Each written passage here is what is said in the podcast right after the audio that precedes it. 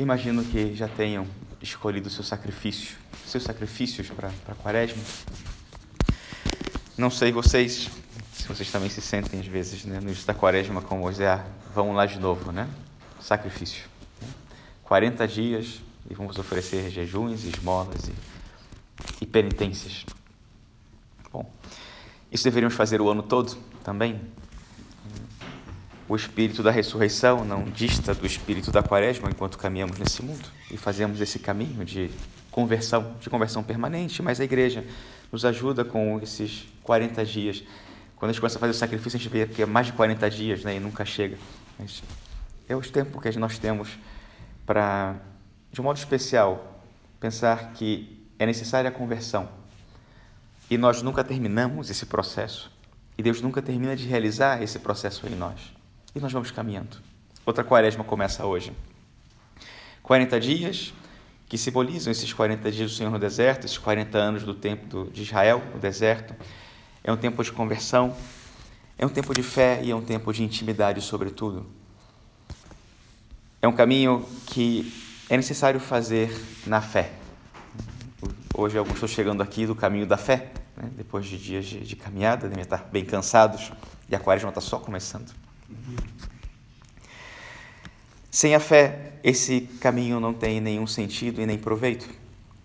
A fé é necessária para que vivamos, daqui a quarenta dias, os mistérios da nossa salvação com um amor verdadeiro e cheguemos lá preparados.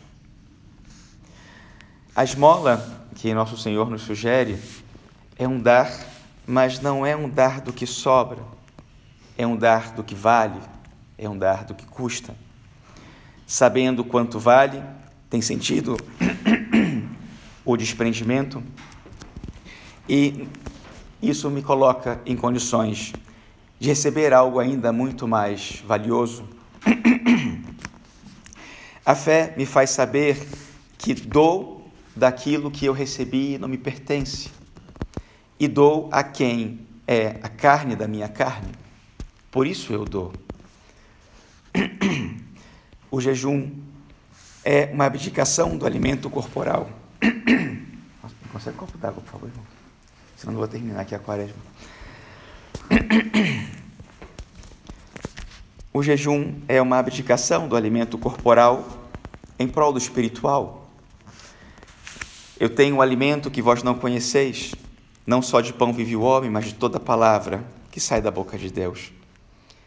Essa mortificação vista com a fé é necessária para que, obviamente, né, hoje estamos fazendo jejum intermitente, né, e tem um sentido de saúde. Não é isso, é muito além disso. A mortificação do corpo para que se torne templo. Eu mortifico o natural para que o sobrenatural possa habitar e reinar em mim.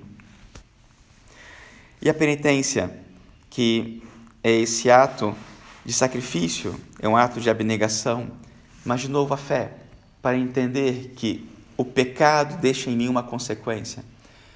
A fé que me ajuda também a conhecer as consequências do pecado e a necessidade, portanto, de reparação. Porque se eu pequei, eu tenho uma culpa. É uma culpa real. E a expiação é necessária para a conversão, para mudar de direção. Agora, no Salmo, nós rezávamos: misericórdia, Senhor, pois pecamos. Nós pecamos de verdade. E para viver essa conversão, precisamos prescindir e precisamos expiar, porque é necessário que, desprendidos de nós mesmos, então o Senhor encontre espaço para realizar aquilo que é a obra dele em nós. E essa é a dinâmica da ascese, da vida espiritual. É necessário colaborar com a graça de Deus no exercício das virtudes e é necessário que removamos da nossa vida aquelas resistências, aqueles obstáculos, para que Deus realize em nós tudo o que é obra dele. Obrigado, irmão.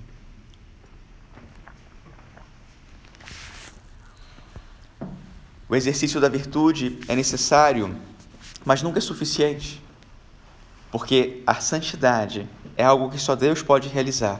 Mas eu me mortifico, eu exerço a virtude, exercito a virtude, para que então Deus encontre em mim a disposição necessária para que Ele realize em mim a obra da minha salvação. Assim, a dinâmica da fé também, diminuir a necessidade dos sentidos e dos sentimentos. Viver da fé é não contar com os sentidos, é um caminhar sem ver. Isso é a fé. É viver a vida de graça, é buscar o céu, é fazer a vontade de Deus, é crer e esperar, é seguir o Senhor, é cumprir nossos votos religiosos, é ser fiéis, é ser outros cristos, sem ver, sem sentir. Isso é a fé.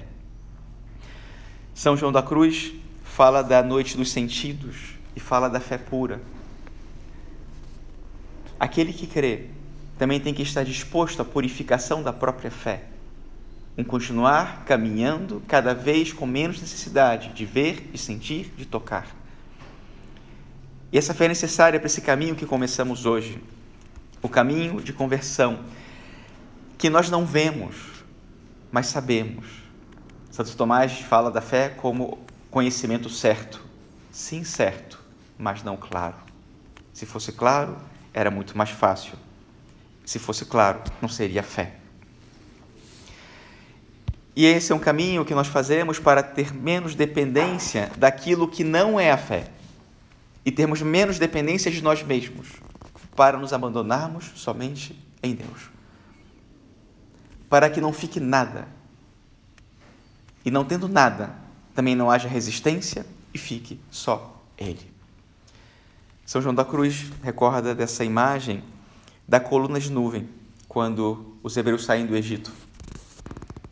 Uma coluna de nuvem luminosa no meio da noite. Para aqueles que creem e vão na frente da coluna, é luz. Para aqueles que vão atrás, são trevas. Mas mesmo para nós que cremos, a fé acontece no meio das trevas. É um saber conviver com as trevas. Um saber caminhar sem ver. Jesus é o caminho, a verdade e a vida, porque nós cremos. Porque Ele é, mas nós nos aproximamos dEle porque cremos. E essa é a experiência da fé que deveria fazer com que nunca nos desviássemos desse caminho e nem pensássemos em caminhar sozinhos e nem mesmo em querer, em, nem mesmo em querer inventar um caminho que não seja Ele.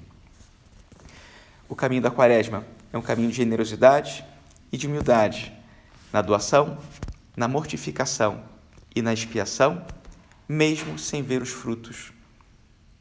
Mesmo que não pareça justo, muitas vezes. Mesmo parecendo que não posso.